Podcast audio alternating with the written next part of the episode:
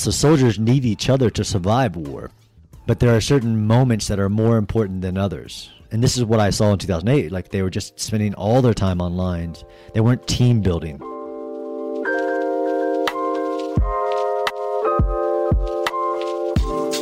And welcome to Everyday Leadership, a podcast where you get to listen and learn how to lead yourself personally and professionally through the lessons and life experiences my guests share in the hope that it challenges and inspires you to lead yourself from the inside out and not the outside in.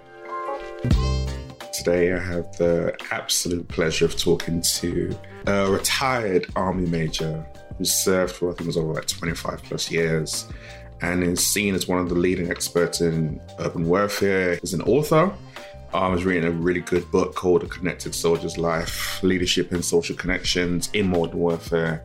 And he's someone that I'm sure you'll have seen in, in news channels because he is in everything when it comes to like CNN, BBC, Fox News, is on um, media, New York Times, USA, just to name a few. So he is someone who's well sought after, and we have the pleasure just learning some of that insight and, and, having that conversation for the next hour. How are you doing? Well, thanks, Sope. It's great to be here with you, and big fan of, of your show and, and learning learning every day. I'm always like, how did your path to the military actually come about? I'm curious. I mean, it's it's pretty much the stereotypical young man in high school from a low income family. Really, there wasn't a future for me after high school. It was either you know go to work in a town. Um, and I looked to the army for all those bumper stickers of adventure, see the world, get paid for college. So I, at the age of sixteen, actually I signed you know a contract, and then I, after I graduated at seventeen, went to the army and and just led an amazing, amazing career of seeing the world, meeting people, and leading people. I'm keeping that going. I still have a dream job. When you think about from when you signed up to now outside of the army, when you're still involved, was it everything you thought it was going to be, or were there a lot of changes that has come up with your perception of it? Yeah, I mean, absolutely. I, I tell people I grew up in the military. Actually, I mean, I, I my dad left when I was a small boy. My mom raised three kids while doing three jobs. No real male influence. So when I joined the military, I was, let's say, I was a blank slate, could be influenced, and I was. I tell people now too in reflection because I do a lot of. I'm getting older. I do a lot of reflections, and that's what the the book is really a memoir. Um, I was searching for something. I was searching for meaning. I was searching for who am I, and the military gave me that. So absolutely, it was everything that I could have imagined. But I really had, didn't ha- know what I was looking for, and I think I discovered that the more years I went into, the more life that was exposed to me and, and challenges and developed me as an individual, as a soldier, as a leader, and as a person. And I, I tell people now, and in my retirement ceremony, I talked about identity. So the military gave me identity. I was a soldier, I was a ranger, I was a leader, a commander. All these things are complex and very meaningful to humans. And the more I reflect, that was really what I was looking for. I was looking for meaning, identity, community. All these things now are real big passions of mine. Even in my post military career, or when I talk to businesses, or even if I'm on TV explaining to people what's going on in war, some of it's very human and, not that complex. You touched on identity because what I've seen and witnessed quite a lot is when you grew up in the military like you did, your identity is the military. So when you come out of it, it's a lot harder to kind of separate. But you've done it very, very differently. So how have you been able to actually not have the military be your core identity and, and just have it as an element of who you are? It's still a part of me, and I, and you're right. A lot of people struggle deeply with leaving the military, or especially if they they've had combat experiences, because they've had that heightened pure level of community, brotherhood, tribe, meaning, all these things that, you know, I think go back to day one that I joined the military, searching for meaning and purpose and all these things. When I retired, I was teaching at, at West Point, uh, our United States Military Academy. I'd helped stand up a research center. I had found a passion for writing. And that was like gifts that were all given to me really at the end, like the last four or five years of my military career. And then as I was retiring, there's I was doing so well at it, they offered me a job to keep researching war and writing about it. So now I get paid to research war and travel the world understanding the what we say the kind of character of war. But really I to answer your question Sope, my life changed when I had kids because my identity became a father and I'm in a dual military. I was dual military, so my wife was serving at the same time. Yeah, uh, I met her actually in Iraq in war.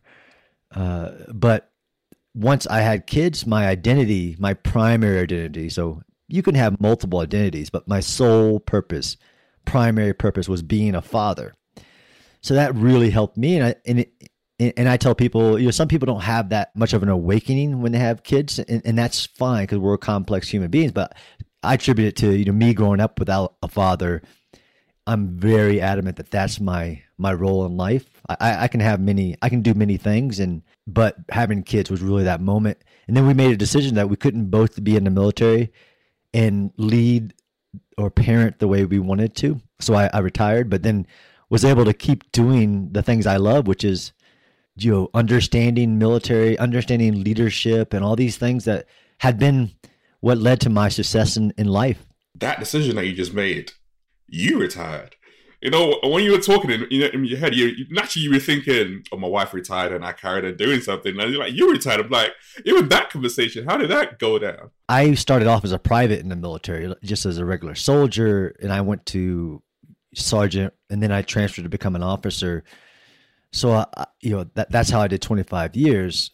At that moment in our life, we made a strong decision where my wife was advancing rapidly as an officer, and I was, you know, we have this magic number in our heads 20 years in the military because then you get this retirement. Uh, it's changed a little bit. But when we met, I, I talk about this in my book because when we met, we knew that at one point when I hit the 20 year mark, she her career would become the priority. And she made a bunch of sacrifices for my career you know those last 10 years in the military. But that's not to say it wasn't a huge decision even for me as a as a person. Like my identity was a soldier to make that decision but it really comes down to prioritize priorities. I hit my 20 year mark and actually kept going five years. You're like hey didn't you say you were going to get out at 20 uh, so that was a real conversation actually in the in these three years, uh, my wife got cancer and had to go through a dual mastectomy. It, it, was a real. This is what life does to you. It, it makes you, at, at times, and it's happened a couple times in my career, understand what matters most to you. Right? If you're always on the train and always trying to achieve what really matters to you, and that moment, which was you know around my 23 year mark, my wife got cancer. Like, hey, look, you know, you're you're your career isn't as important as your family. It was a combination of things. I, I think you caught on that. It was a hard decision for me, but yes, my wife is our Wonder Woman. She is advancing much farther than I ever did, and we fully support her. And actually, when I got out, I didn't know either. So she went through cancer, kicked cancer's butt, and then made it back to work. Because usually the army wanted to like, hey, you need to deal with this. You need to get out of the army. And it was again goes back to her identity was being in the army and she made it work, kicked cancer's butt, and then went off to war. Well, that was right at the literally the, like the month that I retired. So as soon as I retired, I became the stay-at-home dad with three small kids, while she went off to war. And I talk about that in my book. You talk about life changes. So that was a huge, huge moment for me. Earlier you talked about how you didn't have a father. Now you've got kids. You're raising where was your example for fatherhood? Was that from the military and raising kids now? How how have they changed? I know you talk about they changed you, but how have they changed your mindset mentality from being a soldier and being a father? Because they're two different things. Absolutely. Oh, I'd love to write a book about that. Uh, so yes, like I said, you know, there were men teaching me how to shave in basic training. There was, I learned how to eat right, earn respect coming up as a soldier. So clearly, some of my approaches to fatherhood are deeply wedded in the values that I learned in the military. And, and same thing with my wife. So my kids are kind of kind of doomed to. Uh, one thing I learned, which was hugely different from being a soldier, some people think about being in the military is just telling people what to do. Like you just give out orders and people follow it. And that's pretty far from the truth.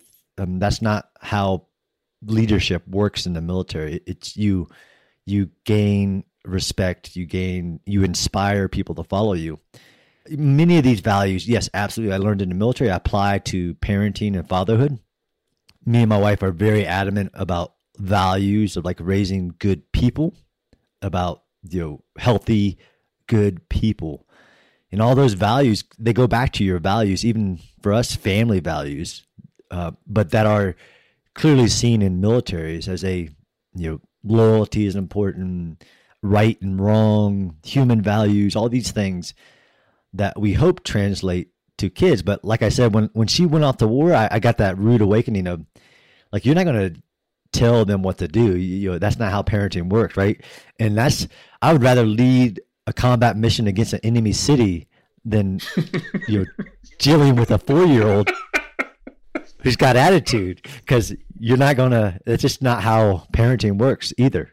So yeah the strongly wedded in military values but uh, many of those values and that's why i think people look to military personnel about leadership but uh, it's values based leadership. And as a father i'm the leader of my family with my wife. We're a team. Speaking about your being a team and, and your amazing amazing wife going off to war because normally you, you, hear some of the stereotypes about when men go off to war and how women tend to feel about that. What was it like for you with her going off and you retiring? Yeah, it was really tough. And people really appreciate that part of my book because I, I try to be as real as possible, journaling about how hard it was for me as a person, you know, with your significant other person being gone for nine months and all the, you know, in the military, we call it burden of command. But as a parent, you, and, and a lot of people single parent, but to transition immediately to there used to be two people doing this now there's one.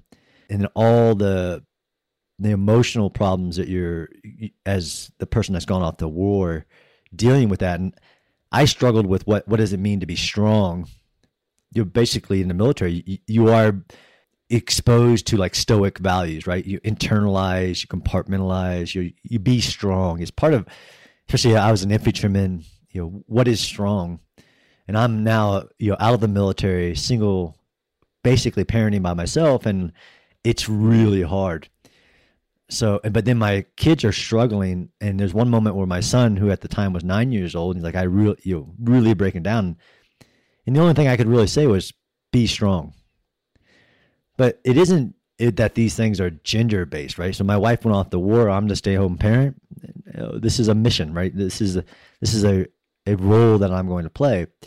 It's interesting that in the book it also talks about these connections, right? So unlike war ever in history, soldiers can stay connected to their families daily. So I my kids could talk to their mom on FaceTime every night. So what that caused was it wasn't like I could just okay I got the helm I'm now in charge you're going to listen to dad every night they're going to talk to mom and, and tell on you what you just did today like he yelled at us he's making us do this you know so now the complexity of your decisions or whatever uh, it really tests that teamwork right? So there has to be empathy understanding but i'm also you know a career soldier so i'm trying to protect her from home mm-hmm. like the craziness of home and she wanted none of that. So i had no problems with the, the switching like my my wife is a strong woman and and, and now i'm the parent. I, I didn't have any of that that issues but it was was the challenge of leading you know being that that parent in this but still connected to your partner and doing it as a team uh, it's not just that it became dad's way. That part you mentioned around you're trying to protect her it's a it's a really important one isn't it? Because i guess when you're in war you want to just focus on the mission ahead not thinking about home. You need to be concentrated. If not you, you can get killed. It's important. Yeah and that I think that was one of the biggest moments. So in 2008, I was in Baghdad, and at that time, you know the connections were everywhere. But I would I would have soldiers with massive problems coming from home that were impacting their ability to do their job. There's one in the book where a, a soldier, his pregnant girlfriend is overdosing on drugs back home, and it just crushes him, and he can't he can't function like he can't go out on the mission. Uh, and that's the world we live in, and it's just it's just what it, it is the new world. And when the world changed, so does the military. But that instant connection means that everybody's dealing with a foot in both worlds. So I was trying to shed my wife from that that world, the home world, and she wanted none of that. So I had to I supported her, but you could clearly tell that it was impacting both sides. Are you an advocate for technology then at home when you think about it? Because if you're getting that that connection straight and that information is coming through which can impact your performance, isn't there some sense that says, well, we need to have that separation? Yeah, so that's a great question. It is a double edged sword. Of course, it has huge benefits. When I met my wife, we were going on 15 month deployments, and I can't imagine having been a parent and say, I'm going to, I'll see you in a year and a half because the world changes, kids change, everything. So th- these connections are, of course, great because soldiers are complex human beings. They, they need their loved ones, they need their families, the things that are important to them, and they struggle with that. So, what I try to explore in the book is about there are times that matter most. Like you're, you're one you're not going to cut off. And I'm not the old guy saying just, just these kids and their technology, they just need to turn it off. Stay off your phones because I was doing it. I was emailing, texting, all that in war. But as I try to pick apart just the human experience, there are times that are more important, as in like actual like time together as a group deployed together, like your family at war so soldiers need each other to survive war. But there are certain moments that are more important than others. And this is what I saw in 2008. Like they were just spending all their time on lines. They weren't team building. And the military is like, you know, it's like iconic for team building, right? These, these, uh, even retreats and things like that that military personnel will set up for for other people because we know that shared hardships bring together a team. But so does eating food together. So it's just spending quality time with another person brings you closer to them. So when you have a connected person, that's fine. That's their they have multiple lives, multiple identities. But as a as a leader of a group, like a whether it's a sports team or, or a military unit deployed to the war, there are some times like, look, at this moment we need to be together. So in the military, we know that like doing exercise together bonds you, but we also know breaking bread together, eating together as a, as a squad or a unit actually builds. And, and we, we do that as a family, right? Even in our connected worlds, we make sure we eat together as much as possible with no electronics, quality time, because that's where really interpersonal relationships get built. But even in war, there was times when we would experience really horrible things as a group. And this is one of the, the first red red lights. And I noticed as a leader, we were going out on a mission or a combat patrol. One of the patrols, a, a small child gets killed, and it's very traumatic to all of us. And we came back to our base, and everybody gets online and starts talking to their families about it. At that moment, it was important for the group to come together and discuss what had just happened. So, in, in general, is that there is time that is very important to forming groups like soldiers or whatever it is. Not all time is important, but there is some time that is really has bonding properties and, and some people either know that or don't, but the leaders are responsible to identifying those moments that would create those we call it cohesion, but those bonds between individuals that translate to performance. For us it's combat performance. How do you keep on growing as as a leader? Because you mentioned that between when you started to probably when you were like 2003 to when like you came back again and you saw that shift happening, you can easily easily into no, this is the military, this is what we do. I'm not going to change my leadership style, and you can push into that, or you can take a step back and reflect and be like, okay, I need to adapt the new way of leading the troops I currently have. So how do you do that? Yeah, I think it's it goes back to what the military gave me when I joined the army. it, it there, there's something in the values that you're always learning, right? So throughout my entire career, you know, there's education, there's training, but there is this actual value of learning is living. Like if you're not if you're not growing, if you're not studying and learning, then uh, for us in the military, it means you're you're not you're not doing your profession, right? There's lots of responsibilities, and I I translate that to my even my life today, whether it's about parenting or hobbies or my profession now, which is to, to continue to study the changes in war.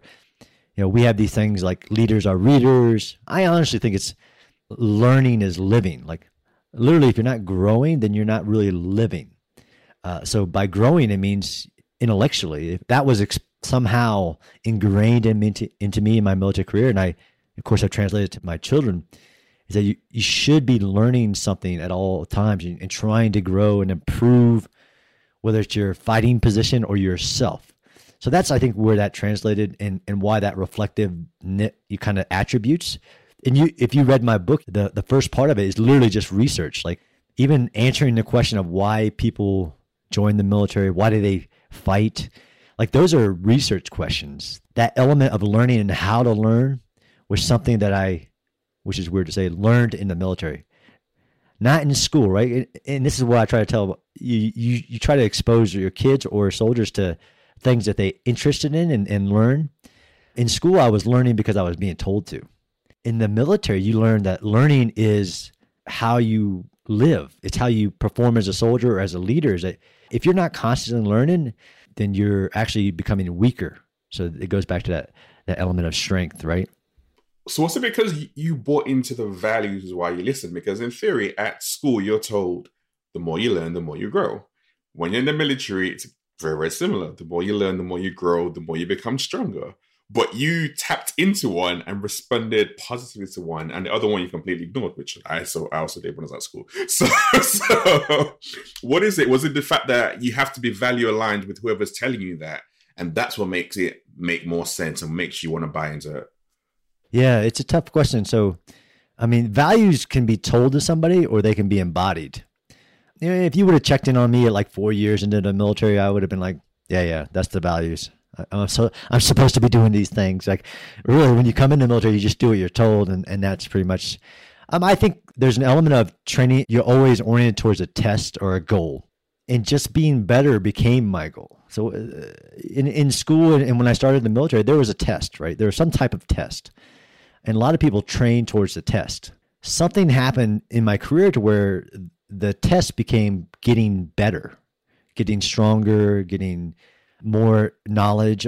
You know, knowledge is power. I, all these things that people say, but literally the goal became improving. Maybe it's because I had a lot of bad, you know, like I said, the cancer. When I took my company in in Iraq in 2008, it was there were so many problems. It was almost overwhelming. But if I look back at it reflectively, it was a test. It was a test of everything that I had done up to that moment. Uh, like, are you ready to do this? Are you ready to lead in adversity? Um, I, I think life gave me tests that you know made those values really sink in because values are, can be tested. Like I can test your ethics, I can test your your core values of why you say are, is important to you, and the military is great a great life experience that will t- put you to the test. And we have schools even that I can test your heart, I can test your integrity. Well, life put me to the test in many situations where that value of if you're not learning, if you're not growing, then you actually go in the wrong direction. You don't grow. You you can become you know weaker. How do you break that down to people now with the work you do especially in, in when you go into businesses and you have that conversation around you as leaders need to grow, but also around the team cohesion. Because as you were talking, it's interesting. I was like, is the military the first real experiment of hybrid working? Just reversed, which is you go away for deployment for nine to 15 months and you come back home for a short period of time and then you go away again. It's kind of what came into my mind. As a leader, as a parent, they're always watching right? So what you do matters more than what you say. So when I now as a I put in parentheses expert, I think I'm a student of urban warfare, although I'm considered one of the world's leading experts. And it's not because of what, what's in my title, it's because when I talk, most people understand that I've, I've looked at this, I've researched, I've studied, and I can communicate ideas. Leadership is about hu- leading humans. If you can't communicate ideals, even so, that's that inspiring your kids or inspiring your soldiers. I love speaking to people about what it is I, I learn about. And, and and I show you know I travel the world trying to grow and learn, and I'll take time to explain things to people, right? So that's me walking the the talk.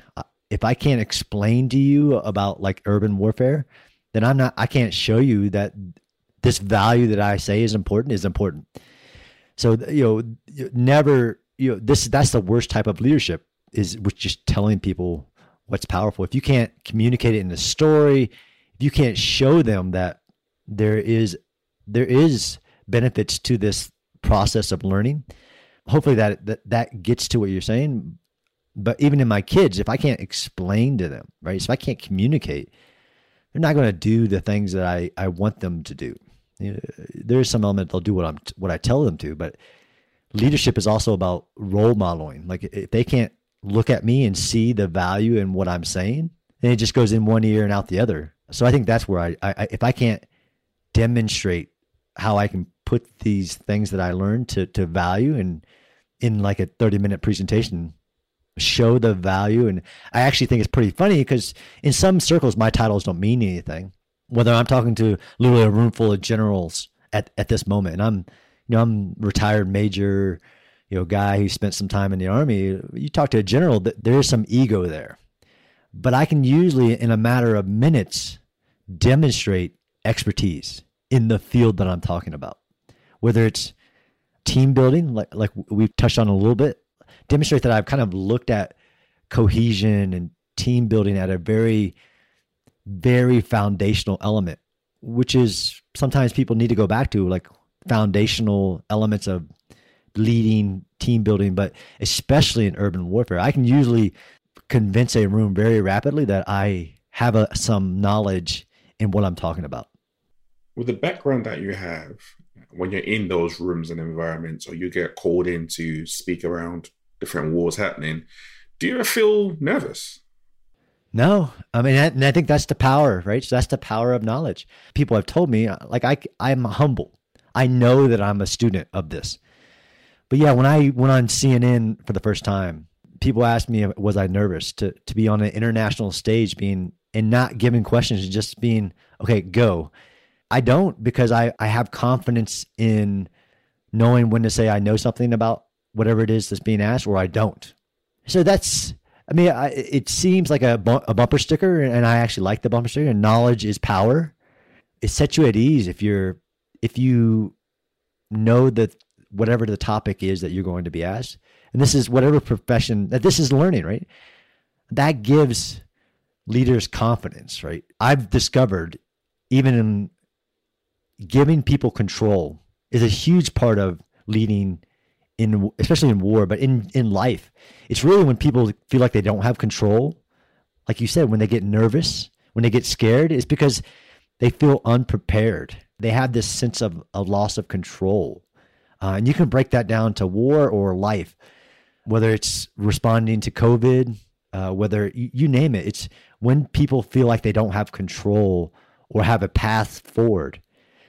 So when you give people information, it actually you're empowering other people, which is which is so cool. So when I get interviewed about war, I, I actually enjoy it. Maybe it's self actualization, but literally somebody values you, me to where they're asking me a question about something I've looked at for for years and years and years, and they immediately under, I had the ability to communicate to them something that they thought was complex when it's really simple. That you know, knowledge is power. If you haven't already, can you please follow the podcast? It really helps us grow and it tells the apps that it's a podcast worth listening to, which the fact that you're listening to means that it is and other people need to know about it. In Apple Podcast, if you click the three dots in the top right of your app, look for the follow button and click on it. And in Spotify, the follow button should be just below the show's artwork. Now let's get back into today's episode. Just mentioned self actualization, which is effectively like I'm gonna I'm gonna call it the holy grail of self awareness. it's probably the best way to kind of to kind of put it without breaking down the, the five different rungs of adult development theory. But even with that, and you mentioned that alongside recognizing that you have control. When you think about the military and the army and control, it's like, well, do you have any control? How did you develop that self actualization, that self awareness? And was it at a time when you already had the title, or was it while you were still before you had the title, shall I say? So it, it was very iterative, right? So it was, it was growth. You know, so I think self actualization is that that feeling of you're doing what you were you were meant to do. As I was growing in the military, there there's always a sense of you need to know more and be better prepared. That's kind of the path of the military. If you're not at war, you're preparing for war. And you get taught things that are meant to give you control. Like actually do these things if you're faced with this situation and it, you will lead to success. And that's kind of our doctrine and, and um, the things that we have learned. We have a, a pretty, the military in and of itself is a, is a culture of passing lessons learned on to younger generations. So every bit of information I was receiving was an attempt to give me control over chaos because war is chaos and life is chaos but I, I think that you know every bit of information, of course, helped me. And sometimes you face a situation like, I got this. I, have been taught. I've ex- I've trained it. I experienced it. I'm prepared, and that's that powerful feeling. It's when you face something that's just complete unawareness, uh, no information on, that leads to those elements of fear, and actually becomes physiological. Like like when you get nervous, right? Your body starts to release chemicals so to say that I had it, I had it a couple moments, but I also was I didn't have it at other times. This part of giving you control also gives you resilience, what we call resilience, the ability to take a hit and, and to keep on driving, right? Because you're never going to be prepared for everything. Uh, you, you, it's just impossible, right? In life and in, in war, uh, war is a heightened state of life. Really, I mean, it's it's it's a really human experience of the worst of life and the best of life, right? The community, the tribe. As I grew, yeah, the, each title is a title, but the titles also represent how much you have learned, right? That's why we grow in our military. Is it, it's it's you should have learned, and it doesn't actually work for everybody. So no, it's it's it's a really hard question, right? So I, I learned some of the things that make me feel so ha- like I have this self actualization was stuff I learned very at the very end, right? Like about the the passion I have for writing because I think writing is actually thinking on paper. I wasn't given that until way later in my career. And even this public speaking thing that I do now. There's a difference between public speaking in the military and, and like, hey, put yourself on an international stage and say, say you know something about a topic. So it's developmental, right? And that's why I don't consider myself an expert in anything. I'm a student of a lot of things. And that was because I was given that that pursuit. So when I say I've hit self actualization, is I've figured out a role for myself that I it feels right that I'm always learning. And people will ask me along my path to to explain things to them, which is which is awesome. But my self actualization isn't that I'm an expert. It's it's the fact that I'm a student of my domain, but also of life. What was it like writing the book? What was that process like for you? It was not fun, to be honest. Uh, so I learned to write articles, right? So I started writing 800 words.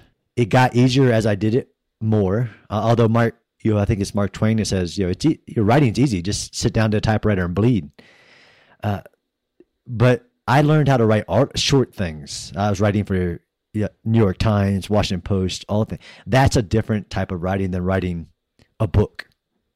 But I wanted to write. It was a challenge, right? Setting goals for yourself. So it, it was a a challenge that I committed to was writing a book. And while that sounds, oh, yeah, that should be pretty easy. It was one of the hardest mental things I've ever done is to put you know put something together to to encompass a full book.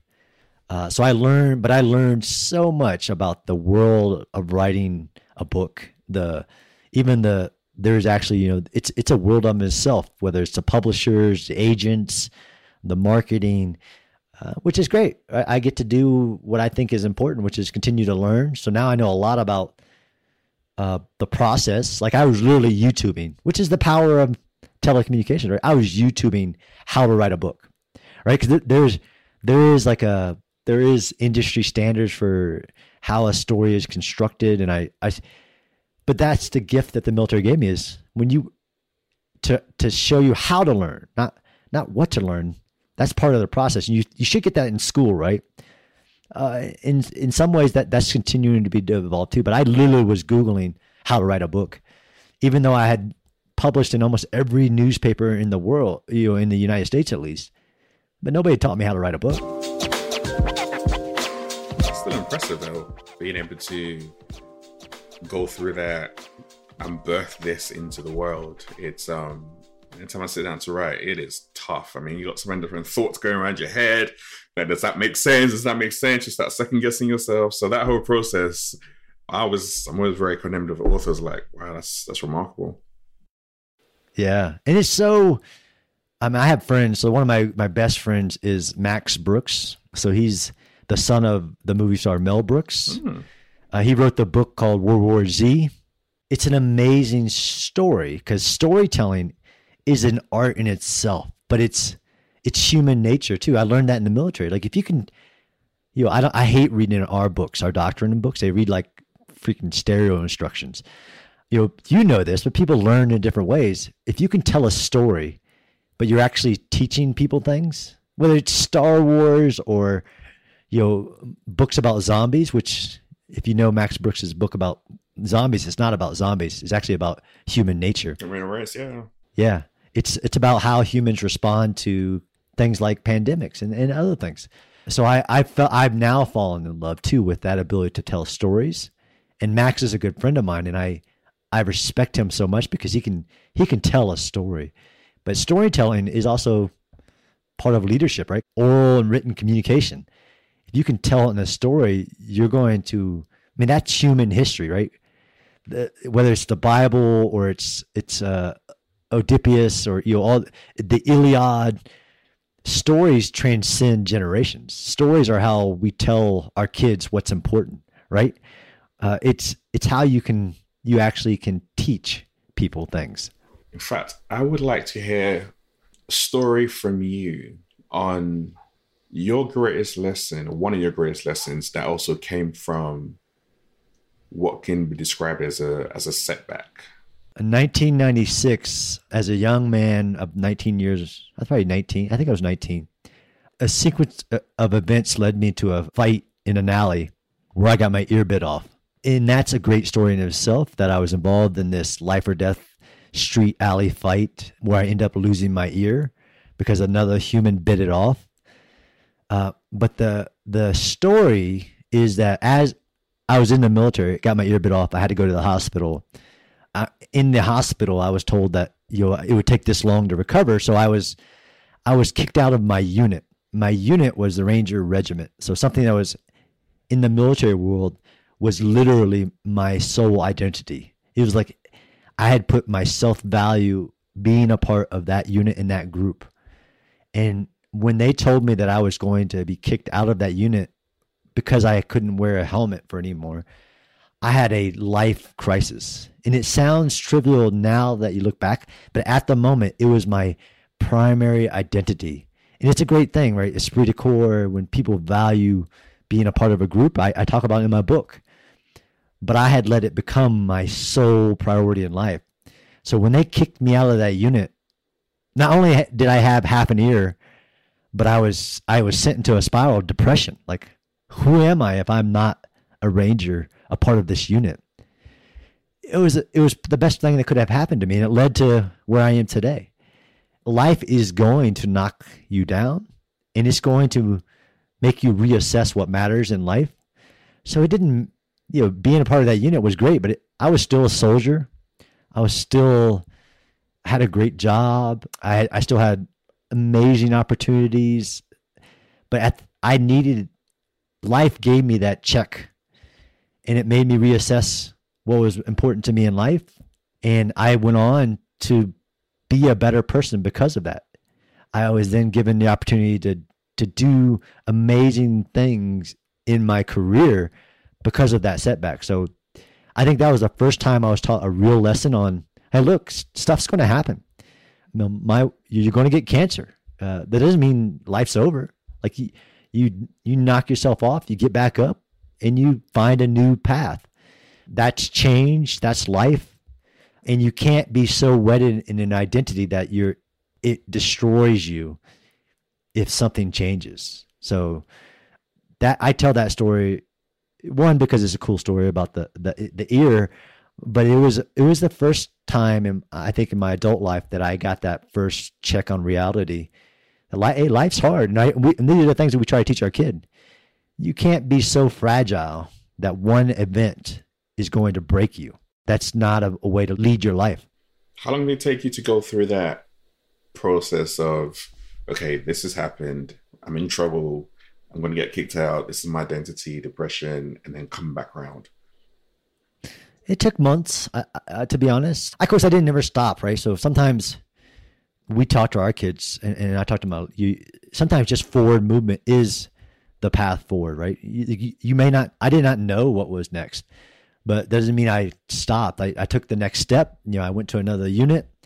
I, I continued doing my job, and and there is this uncertainty, but actually moving forward was a part of the process. But it took me, it took me months to reestablish what my new life would be, my new identity, and all that within the military world. There were, you know, new units, new people, but it's the fact that you're quitting.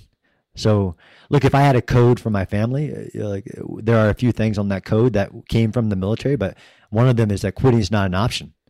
Like literally, it's not an option. So, when I had that that that moment, I'm like well, quitting's not an option. You you, you got to keep moving forward. And I, and though I was in depression, I still had to go to work. I still had to take the next step. I still had to perform in my my duties. So that's another, and it transcends. And we want our kids to know it. And we try to create the moments that teach the values, right? Because again, it doesn't matter what you write down or what you say. You have to create the moment to expose the value and quitting is never an option. And despite that that life changing moment, uh, the value of never quitting was, was, was still in me. I didn't quit. I I took the next step, but it took a couple months to to be honest.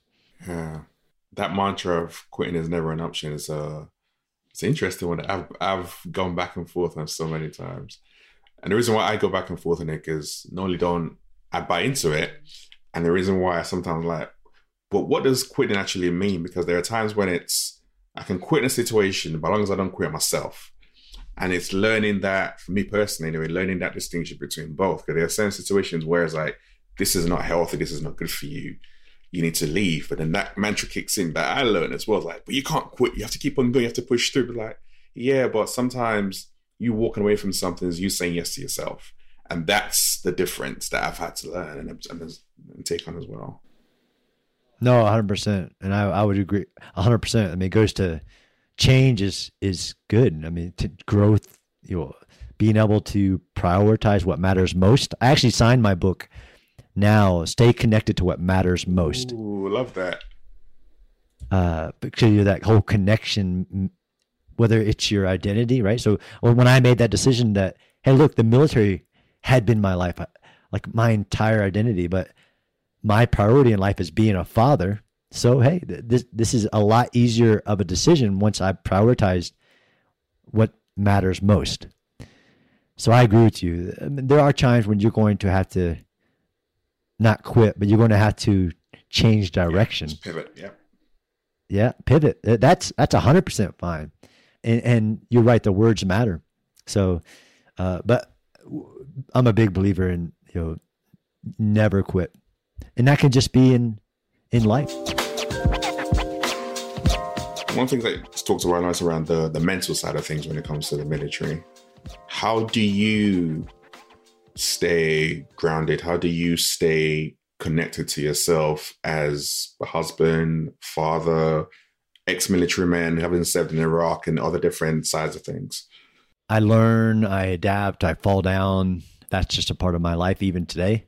And I think that there, there are a lot of values in the military that transcends to that. Even finding a new career, that identity crisis that happens, eh, especially when we leave the military. I think it's really because of my my constant learning and constant research that I can help myself identify the things that I need and the things that I want. There are things that I need, and I talk about this in a book. We need family, we need community. Even if I didn't have children, needing a community, a tribe, uh, you know, what are these words that we use? A group of friends, human interactions, and I think that's what COVID taught me, at least, was like, hey, I can go into a virtual world for a little while, but as a human, we need physical connections. It literally will light up our lives. It it is physiological. You know, this is what the world should have learned from COVID, as we did go into a, a disconnected world but the rise in suicides, the rise in depression, the rise in you know all these problems that come from that. This is what I've had the gift of is being able to identify the things that we need and the things that are just nice to have or we want. I need family. I need to be learning about something. Uh, I need that constant back from life, feedback from what is the world. Uh, so I think that's helped me. Is is pri- you know, we say leaders are priority. You know, they they're in the business of building teams, but they're also in the business of identifying priorities. If everything's important, then nothing's important. I've been gifted on being put in situations on where, look, dude, everything isn't important. What's most important at this moment, today, this week? Uh, that's even as a post-military career, I, I have to do that all the time. Like we want our kids to do a lot of things, but like there's some things they need and we actually go through a drill with with my oldest kid because it's you know they're developmental as well. Like, okay, what's most important to you in life? What what are our priorities? Well, you know, family, school, friends, sports. Like, but it's just a drill and like, what are the things you need? What are the things that matter most? Do your kids want to go into the military as well, taking after mom and dad, or absolutely not? uh, which is we have three kids. At this moment, they're 11, 9, 7. So you know, what they're interested in changes sometimes day to day. And this is we're just about exposing them to as much of life as possible because it's about broadening them. We think that's one of our roles as parents. But my my son, we we were at West Point, really a, a military academy that it's an amazing place. And he just said, I, I don't want this. And I'm gonna we're gonna let him make those decisions, of course, and let all of our kids make those decisions but we'll see. But right as of right now, eh, maybe it's because that deployment. You know, that deployment it really impacted them, and it was hard for them. So you, know, this is our job is to role model these things. I would love that they did, but of course, I'm going to love them no matter what they do. I think it would be fair to say that you break a lot of stereotypical norms, not only through the fact that right now, for example, you're a stay-home dad, but even writing in itself, sometimes that's not seen as the most manly, masculine thing to be doing, let alone coming from someone who was in the military. Did you ever get any any backlash? Did anyone make any comments, say anything to you when you started to do this, and even ever since? A hundred percent. That's more the story than not. Luckily, I was exposed to amazing individuals who said, even if you're in a group of people that don't value what you're doing, but you're, you're centered on what you think is important, sometimes it is a lonely path. But yeah, absolutely. It's, a, it's interesting you asked that. Even in my writing career, towards the end of my career, like people will say sometimes to you, I wish I had the time to write. Eh, like other soldiers, right? That are doing what they think is most important. And, and I always found that that comment so interesting. Like, of course, we all have time to do things you just don't value the process of writing. Okay, that's fine. Luckily, I, I had these centered values. Sometimes chart off on my own path. Even the the book writing, like I, you name it. I was given that gift to know that sometimes the path you're on may be a lonely path. And this is entrepreneurship, you name it. Writing was one of those things for me uh, where they all the time people would, I wish I had the time to write. Or some people, once you start doing it, think that it's easy. Yeah, it's it's just easy for you to do that. Like, no, it's not. Not at all. I think the struggle is important because I'm learning to do something. That uncomfortable feeling. Uh, some people, even in the military, get really comfortable with easy, and that's the path they're on. Sometimes I enjoy that challenge, right? So these goals, that challenge, it all goes back to my my centered value that learning is living. So if I just got comfortable, then I wouldn't. Clearly, I'm not. That struggle is a part of learning. So many times to getting to where I am now, people were naysayers, negative. I mean, you name it. Uh, and I wouldn't be where I am now if I would listen to any of those voices.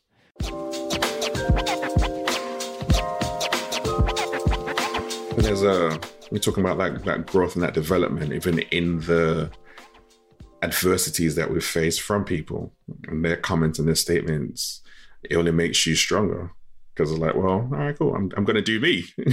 and when I do me, you're going to be the same person who's like, oh, wow, I wish I could do that. Because, like you said, you're being very intentional around it. And it's also setting an example for your kids, which, as we all know, is something super important to you, where it's like, be willing to carve your own path, regardless of what other people say. A hundred percent. One of our values is be a leader. That's the bumper sticker, but it's actually don't look to others for your self value. So when we say be a leader, it means for us, we're trying to explain to them like, I don't need other people to validate me. If I think this is the right thing to do, then I, I move forward on that path. It's the bumper of be a leader. It is not looking to everybody else for your own value. Is that how you define leadership? if you force me to give you a, my definition of leadership, I want to hear it. yeah, I'm going to steal from the military because I think the military actually gets it right sometimes. The military and John Spencer defines leadership the process of providing people the mission, like tell them what to do, the reason, the purpose, and the inspiration. Now, that's my definition, but the the, the first two are kind of easy uh, sometimes leaders need I needed to be reminded like hey that's your role you set the mission you set the task the priority you have to tell them why. Like those are kind of easy things in the military but that last one is inspiring people is the one that is the hardest. And even in my role which is where we started the conversation right as a as a father like I, I can I can tell them what's important. I can tell them why I think it's important. Like hey look it's we got to eat right. It's that inspiration. So I think leaders, my definition of leaders is that inspirer. I inspire people to attack that hill or to, for my kids, eat right. That's my role as a, a leader is to provide that inspiration. And that's the hardest, most gray thing there is in my definition, of course. In your, I'm going to call it the learner's mindset that you have as you look to the future, what is what is next for you? What would you like to achieve? The world that I live in, so the topic that I have, which is you know, if you get into academics, some people look at uh, PhDs as kind of experts, right? But uh, if you know what a PhD, a doctor is in my fields in academics, is somebody that knows a lot about a very narrow topic. So I have the gift of this topic of war, uh, warfare and, and, and fighting in urban areas like cities, I mean, that's a huge gift because I can never discover the end of that, right? Whether I study the actual science of cities, like mega cities, smart cities, feral cities, or fighting in urban areas from Ukraine to Taiwan, like my my path forward of learning is is endless, and that's that's great. Like I'm never going to hit the top and say, okay, I know it all uh, in my field of, of this learning, but you know, especially in parenting and all that. So I have goals. If you ask me, like, what are my what are my next goals, right?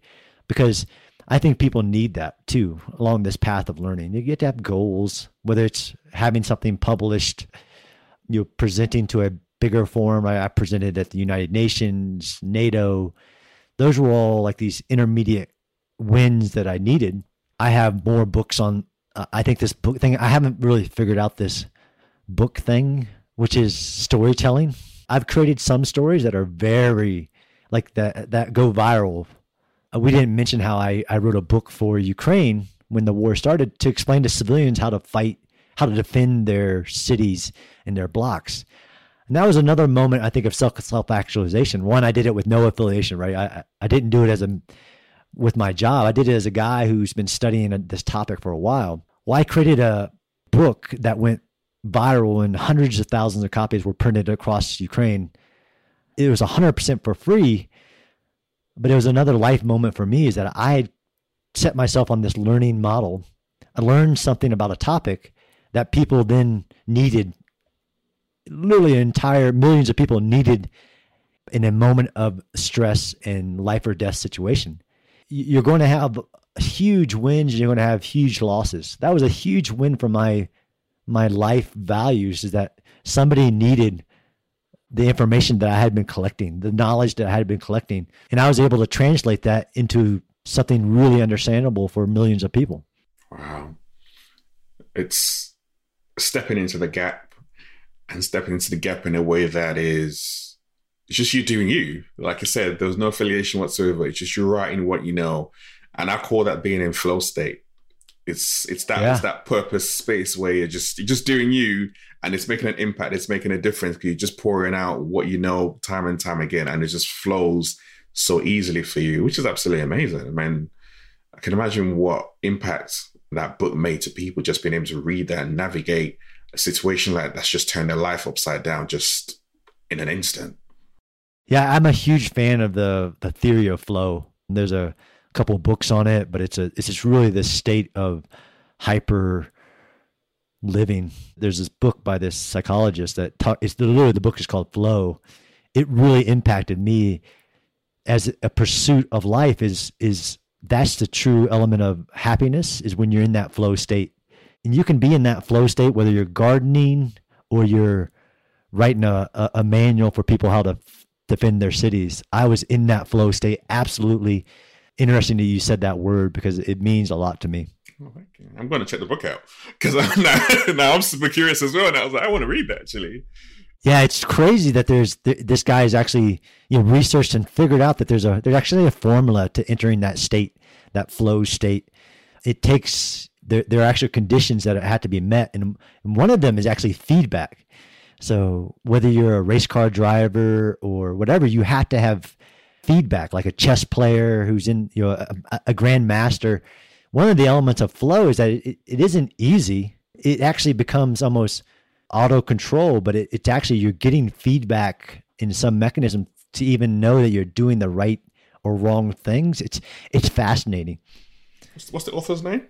Uh, it's hard to say. It's like Mikhail. It's it's a very long ah, term. But... Okay, let's come to Mike. As soon as you said that, I was like, Mihaly.